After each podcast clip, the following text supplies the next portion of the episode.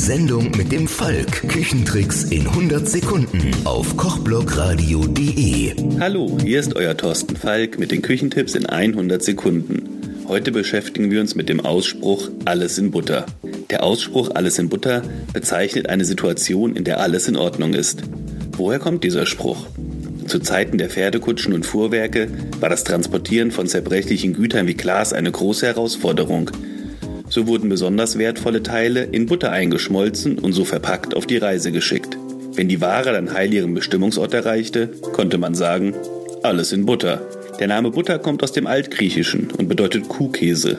Butter wird aus der Rahm von Milch hergestellt. Sie ist ein sogenanntes Streichfett, das natürlich von der EU genormt ist und zu mindestens 82 Prozent aus Milchfett und höchstens 16 Prozent aus Wasser bestehen darf. Meistens wird Butter aus Kuhmilch hergestellt, aber es gibt auch Butter aus Schaf- oder Ziegenmilch. Früher wurde Butter hergestellt, indem man frische Kuhmilch einfach stehen ließ. Nach zwei Tagen hat sich oben der Rahmen abgesetzt, der abgeschöpft wurde.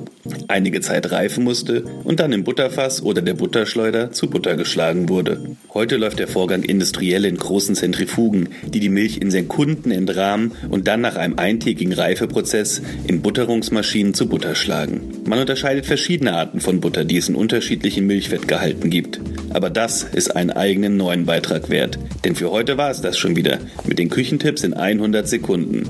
Mein Name ist Thorsten Falk. Schwingt den Löffel und hört mal wieder rein auf kochblogradio.de.